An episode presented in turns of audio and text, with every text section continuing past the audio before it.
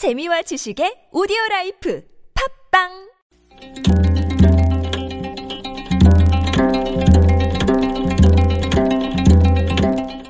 한문학자 장유승의 길에서 만난 고전.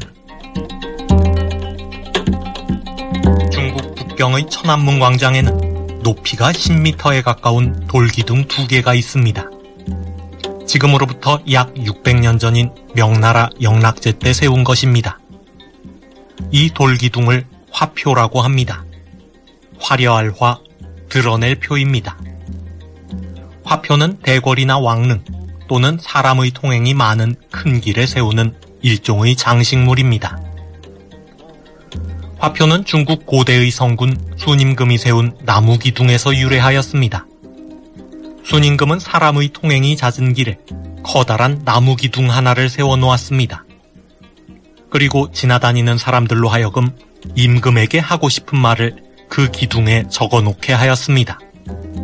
백성의 비판을 수용하겠다는 뜻을 나타낸 것입니다. 후세 사람들은 이 나무 기둥을 비방지목이라고 불렀습니다. 헐뜯을 비, 헐뜯을 빵, 어조사지, 나무목, 비방하는 나무라는 뜻입니다.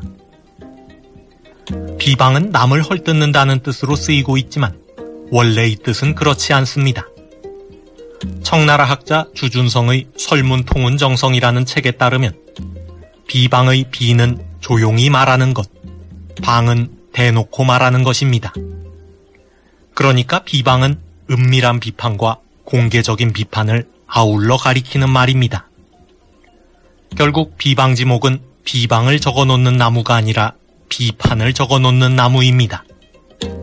어떠한 비판에도 귀를 기울이겠다는 의지를 나타내는 것입니다. 야당이 민간재단 설립을 둘러싼 권력형 비리 의혹을 제기하고 있는 가운데 대통령이 입장을 밝혔습니다.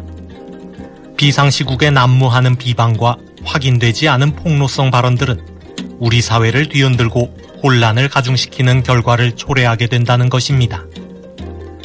비판과 비방을 구분하려면 제기된 의혹이 사실인지 거짓인지 확인하는 것이 우선입니다. 확인되지 않았다면 그것은 비방이 아닙니다.